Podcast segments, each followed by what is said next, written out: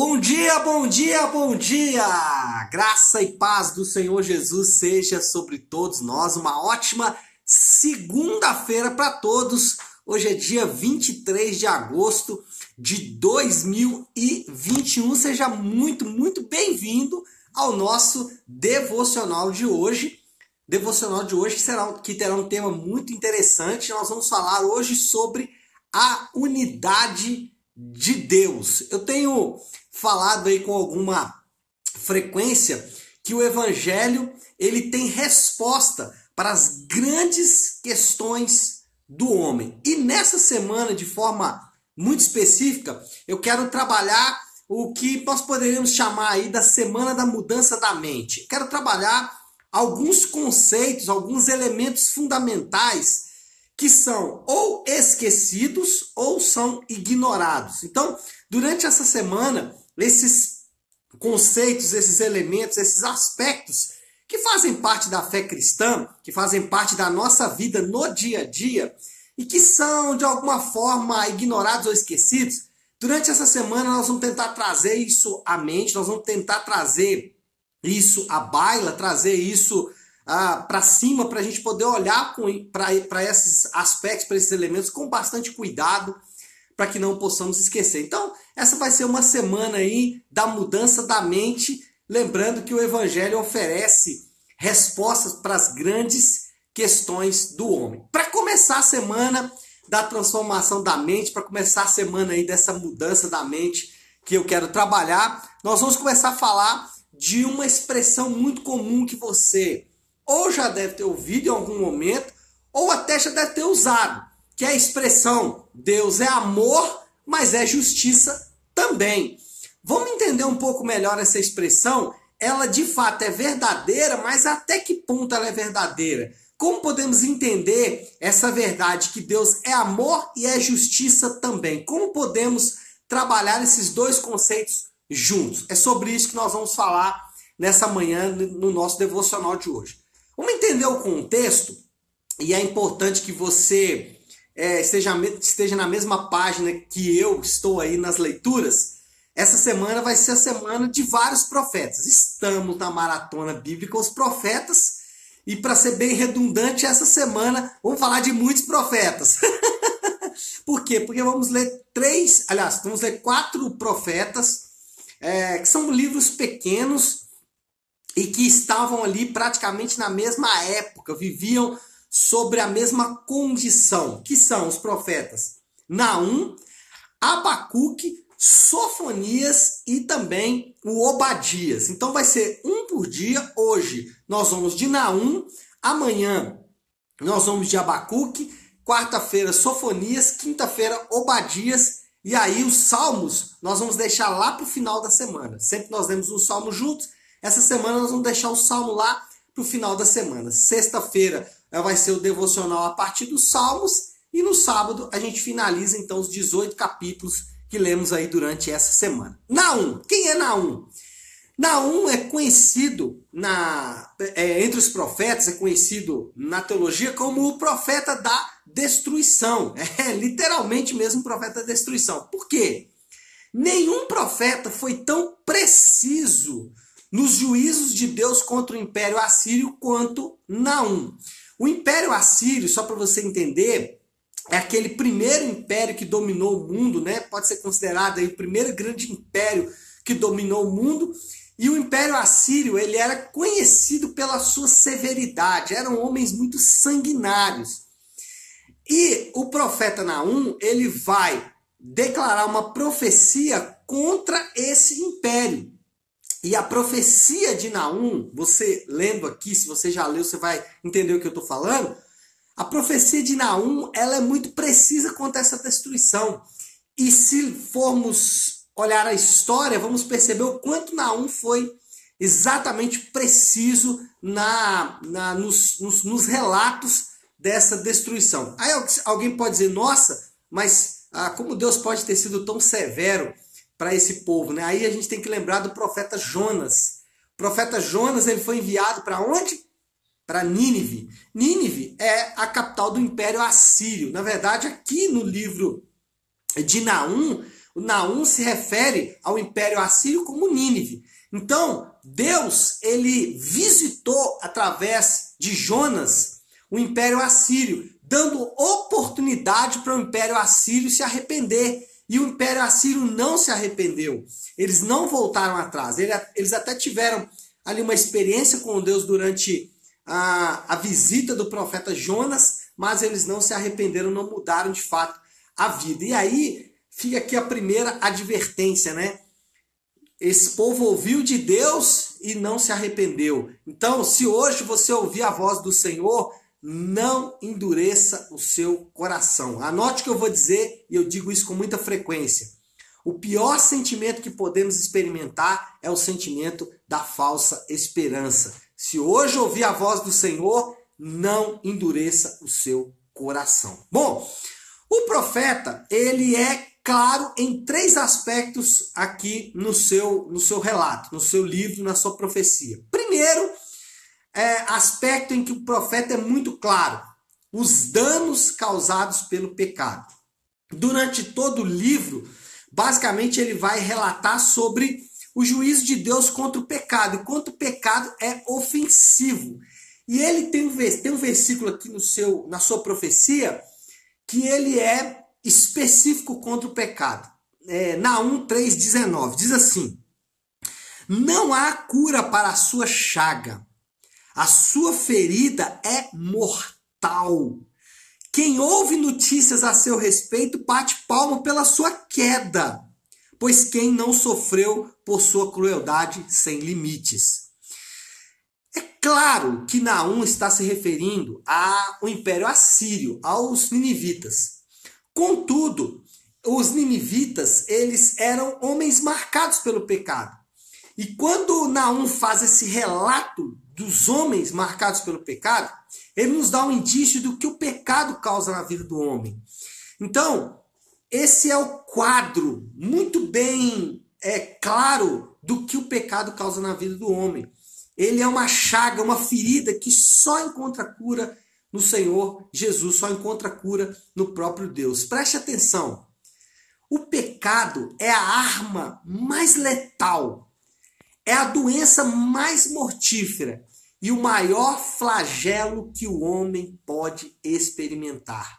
Primeira coisa que precisamos retirar aqui do profeta Naum: não brinque com o pecado. O pecado não é coisa para se brincar. É a arma mais letal, é a doença mais mortífera e é o flagelo mais duro que o homem pode experimentar. Então, não brinque com o pecado. Ao lermos o relato de Naum, nós vamos perceber o que o pecado causou na vida daqueles homens, o quanto o pecado foi cruel e destrutivo na vida dos ninivitas, na vida dos moradores do Império Assírio, e o quanto eles, marcados pelo pecado, causaram dores em outros homens. Ter, é, segundo lugar, primeiro, é, primeiro aspecto que o profeta é muito claro, os danos causados pelo pecado.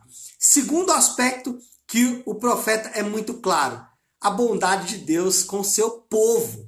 Olha aí no capítulo 1, versículo 15.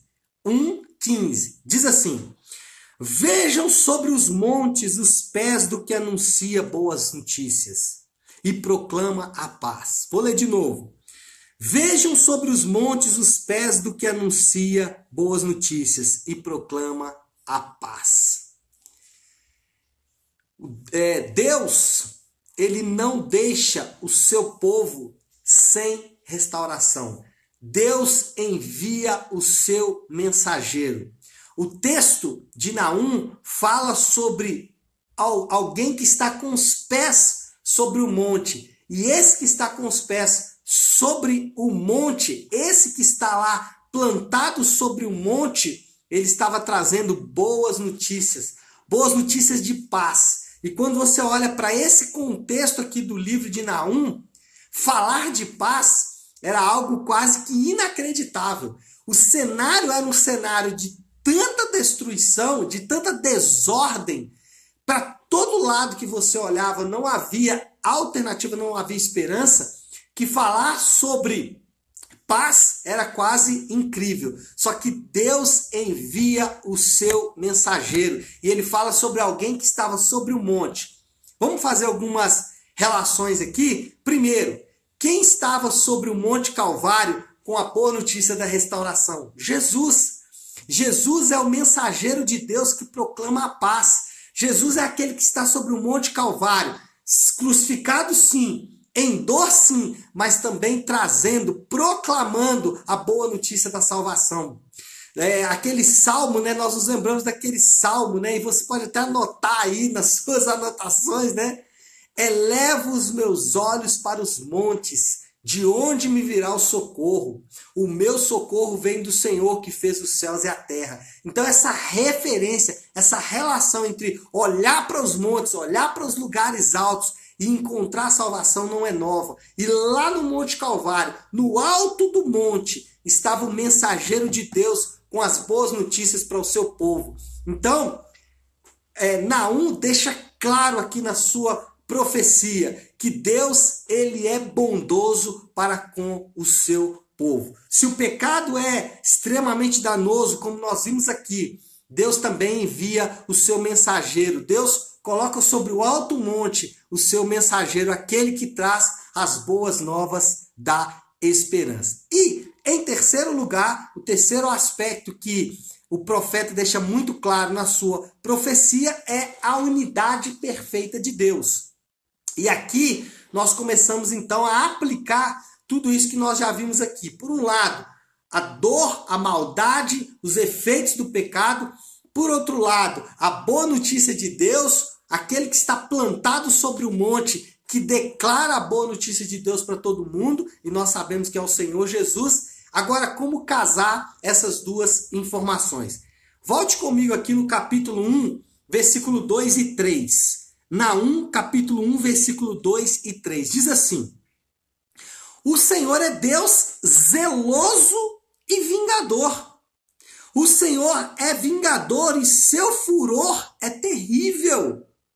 O Senhor executa vingança contra os seus adversários e manifesta o furor contra os seus inimigos.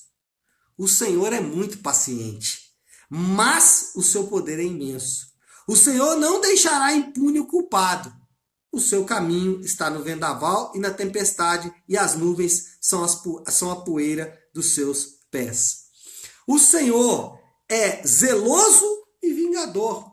O Senhor é paciente, porém vingador. É o que o profeta está dizendo aqui.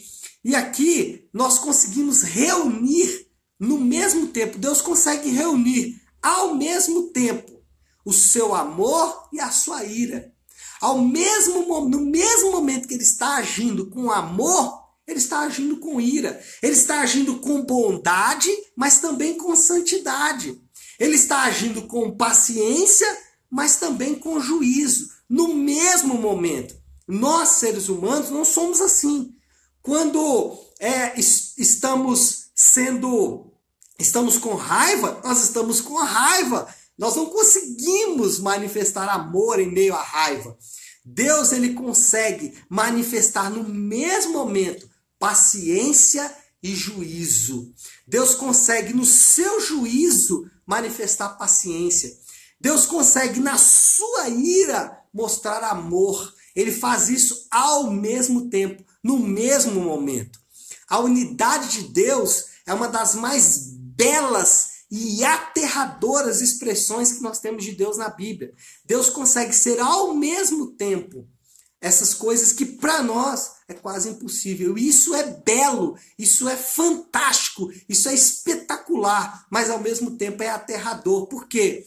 Porque ao mesmo tempo que Deus está manifestando o seu amor, né? amor como Deus amou o mundo de tal maneira que deu seu Filho unigênito, mesmo nesse momento em que ele ama o mundo e entrega o seu filho unigênito por amor, ele também está manifestando ira, também está manifestando juízo, também está manifestando santidade. Porque o mesmo Deus que é amor e que se entregou pelos homens, como, como citei agora no, no, em João 3,16, aqueles que rejeitam esse amor vão experimentar a ira de Deus, vão experimentar o juízo de Deus. Aqueles que rejeitam o presente de Deus, aqueles que rejeitam aquele que está plantado sobre o Monte Calvário, aquele que anuncia boas novas, o mesmo Deus que derrama esses, esse, essas boas novas, esse amor, quando ele é rejeitado pelo homem, esse mesmo homem vai experimentar o juízo de Deus, vai experimentar a justiça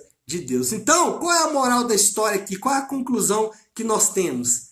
Não pense em Deus como um ser incompleto. Não pense em Deus como um ser incompleto. Ele não é só severo, ele não é só duro, mas ele também não é só doçura. Ele é as duas coisas ao mesmo tempo. Ele é as duas coisas juntas. É a unidade de Deus. Então, é isso que o profeta é, Naum estava mostrando aqui. Ao mesmo momento em que Deus era juízo contra os ninivitas, ele era amor para o seu povo. E ele declara esse amor dizendo: lá no alto do monte, eu vou plantar as boas notícias. E nós sabemos quem foi plantado no alto do monte foi o nosso Senhor Jesus. Então, esse é o nosso Deus. É semana da renovação da mente, como eu disse. E uma das coisas que nós precisamos renovar é essa visão que temos de Deus como um Deus incompleto, como um Deus que ele só pode ser uma coisa, mas ele é todas as coisas ao mesmo tempo. Ele é paciente, mas é justo. Ele é amor, mas é ira.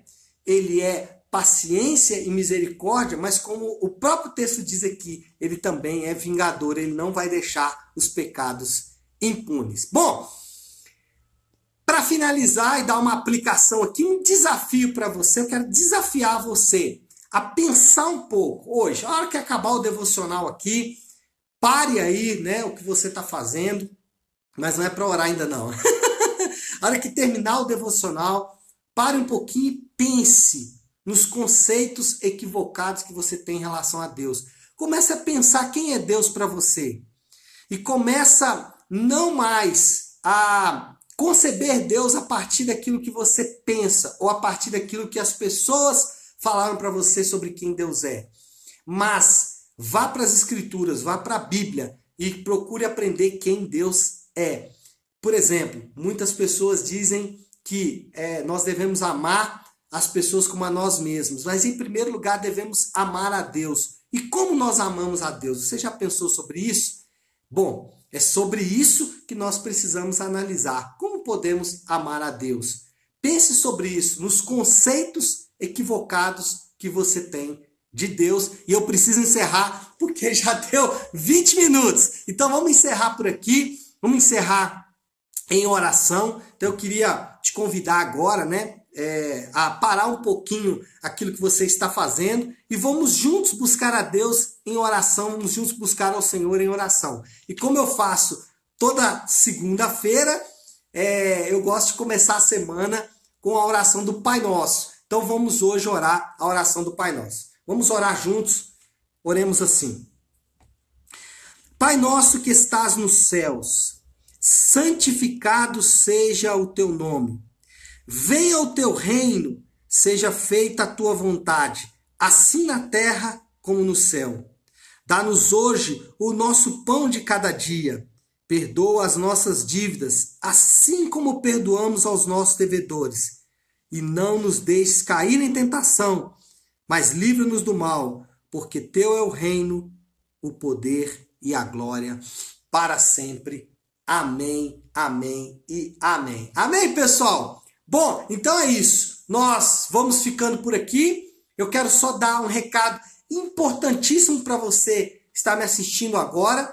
Hoje à noite, às 20 horas, na nossa igreja nave, nós vamos ter um talk, nós vamos ter uma, uma conversa, um workshop, na verdade, dentro do talk de homens, para falar sobre finanças. Nós vamos falar sobre organização financeira. Nós, como brasileiros, de forma geral, temos dois problemas com relação às finanças. Primeiro, desorganização. Somos desorganizados financeiramente, e isso é um problema. Mas pior do que a desorganização, somos arrogantes. Não queremos aprender a como organizar bem as finanças. Então, hoje, nós vamos receber no Talk de Homens o Breno Castilho. Breno é presbítero da nossa igreja, um amigo que eu tenho. Ele é economista e é especialista em finanças. E ele vai falar hoje sobre então como organizar a vida financeira. Então não perde, é um evento gratuito, né? Basta você comparecer às 20 horas hoje na nossa igreja Nave. Eu dou mais informações pelo direct, tá bom? Deus abençoe, fiquem com Deus, ótimo dia para todos. Amanhã, sete e meia da manhã, estaremos aqui de volta. Deus abençoe.